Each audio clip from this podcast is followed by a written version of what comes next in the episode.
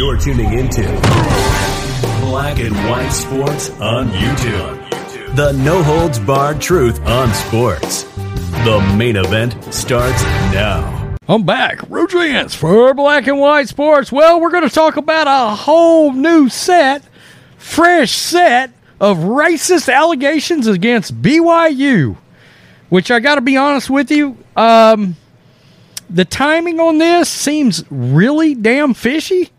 I guess after the response of a full investigation against Rachel Richardson in what seems to be akin to the Bubba Wallace Jussie Smollett race hoax, my racial hoax meter is at a good nine and a half on this because I got to be honest. I am just not going to believe that in this day and time at a sporting event that if fans at any college was yelling the N word where anybody could hear it, that you would not have, frankly, a brouhaha and it be national news by the next day. So that seems very fishy. Uh, so am I skept? Have a healthy amount of skepticism with this? Better believe it. I sure do. Um, maybe some video confirmation with audio would be great on this. Um, I just don't understand how did this stay so silent when we have cell phones out there that take video.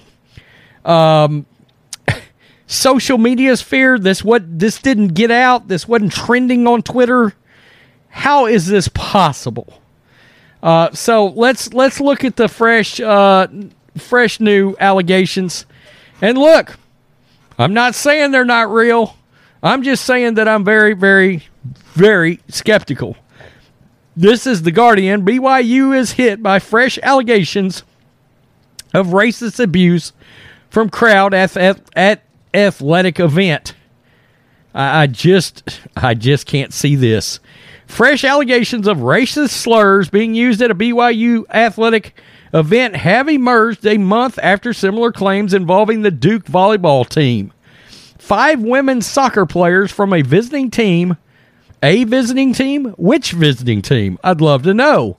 Told The Guardian that they heard the N word being directed at them and their teammates from the crowd during a game at BYU in 2021. The players had knelt for the national anthem to protest racial and social injustice when they say they heard shouts from the crowd. Once again, I will always say you need to take a step back and look at any potential monetary and branding grifts that can be achieved from laying out these kind of claims. Why?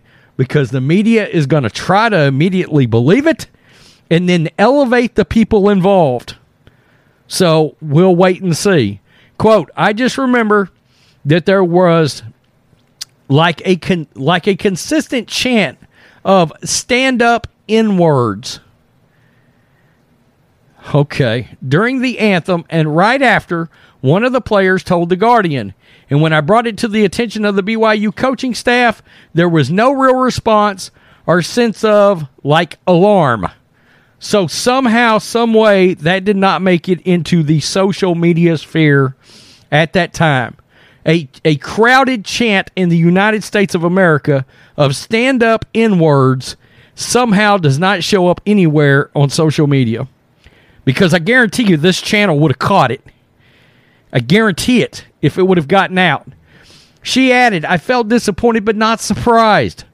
Backlash for kneeling was not new for our group, but to hear that in person was shocking, as it would have been shocking to any other fans that were there.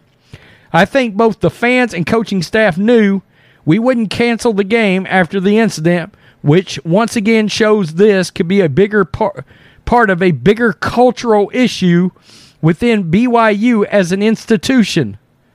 Are you kidding me right now? So now you're saying that BYU only has racist students or mainly racist students? Are there no black students on BYU's campus? I bet if I was to look into that, I would find otherwise. Four of our team, four of her teammates independently confirmed to the Guardian that they also heard the chants. A sixth member of the team did not hear the chants. Okay, how is that possible?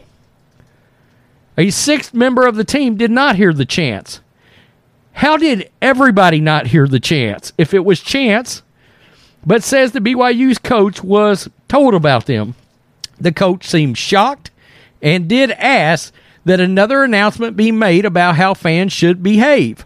The six team members said the announcement warning fans about their behavior was then made, but nothing else was done to my knowledge. Because the players on the visiting team wanted to continue with the game, it went ahead. The Guardian has withheld the identity of the sources at their request to protect them from reprisal.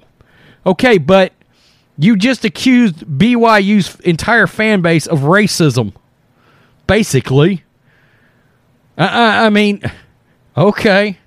Quote, your inquiry is the first time we are hearing about this specific concern, said Jon McBride, BYU's Associate Athletic Director for Communications and Media Strategy, in, re- in reply to a request for comment. Quote, at the match, which occurred in 2021, BYU responded to a concern from a visiting team about fan reaction when the players knelt during the national anthem.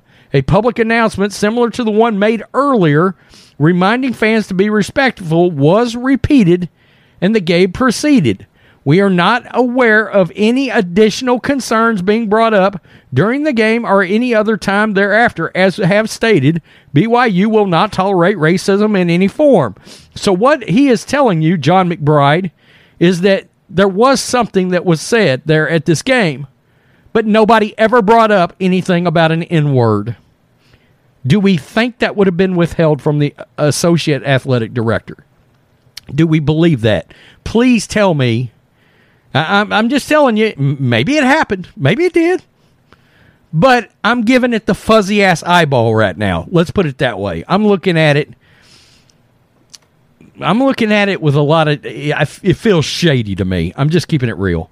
The allegations come one month after another claim of racism involving a crowd at BYU. In August, a Duke volleyball player, Rachel Richardson, said she had been subjected to racial slurs during a match at BYU and that officials did not react quickly enough when the abuse was reported. In a statement on Twitter, Richardson wrote that my fellow African American teammates and I were targeted and racially heckled throughout the entirety of the match. The slurs and comments grew into threats that made us feel unsafe. Both BYU officials and coaching staff were made aware of the incident during the game, but failed to take necessary steps to stop the unacceptable behavior and create a safe environment. Tom Holmoe, the BYU's, is that right? Holmoe? Okay uh, BYU's athletic director met with Richardson and the university and made several changes to his fan code of conduct. BYU subsequently banned a fan from all athletic events. However, that ban was later rescinded after BYU reviewed audio and video recordings of the match and spoke to people who attended the game. Do you see how that works with the Guardian? Uh, do you see how they didn't come out and say uh, BYU conducted – a full investigation. BYU's police force also fully investigated and did not find anything. Okay. Now, I also saw this article right here. Uh, I saw this article right here. I mean, look, they didn't include this. This is over at Outkick on the same same allegations uh, involving soccer. The university's investigation included interviews with more than 50 eyewitnesses BYU also stated they extensively reviewed audio and video. So, The Guardian, why did you not include that little that little tidbit about 50 eyewitnesses? Now, this guy down here in the in the Outkick comment section, I'm not going to read his comments, but what I will tell you is he says that uh, he's been to many games at BYU for various sporting events because of people attending that that he knows. He said he's never heard of a, racist anything out of anybody there. Uh, so here we go again. Here we go again. I mean, somehow the associate athletic director would not remember allegations of a chant involving the N word? And what team is this soccer soccer you know, these soccer players related to? What school? I mean, how did this not come up on video? How did nobody pull out a phone record this and it immediately go on Twitter and start trending and the world explode. You see the problem and the holes involving these sort of things. My God. I, I said this on a video I did yesterday about ESPN's Bomani Jones. There's not enough racism, so let me pull out my Play Doh of clay, write the word racism on it, let me mold it, let me manufacture some racism, let me call in racism out of the bullpen. Let's make some racism up. I'm sorry, at this point, I'm very skeptical of this being a true story. Maybe it is. And I'm sure maybe some more things will come out when one of these five players or all five decide to go on camera, uh, probably with a shadow over their face, and just randomly uh, uh, brand a, a, school a bunch of racist. I, I mean, it's unbelievable. It's unbelievable. Or maybe they will all come out so the media can celebrate them and elevate them and they can make some money off of it. I mean, I'm sorry, but now we've gotten to the point when we get things like this come in and we find things like this, mother effers, we got to have receipts. You need some proof, not some hearsay bullshit. Because otherwise, been too many Jussie Smolletts, too many Bubba Wallaces. I mean, God, have you never seen a garage pull rope in your life? Of course, look what happened afterwards. Oh my goodness. NASCAR became brave, stunning, and courageous. Tell me what you think, black and white sports fans. Do you smell this bullshit? I, am just saying. It, it's I'm I'm knee deep in skepticism at this point. Peace. I'm out. My God. Till next time. Thanks for watching the show. Be sure to like, comment, and subscribe. Be sure to tune in next time on Black and White Sports.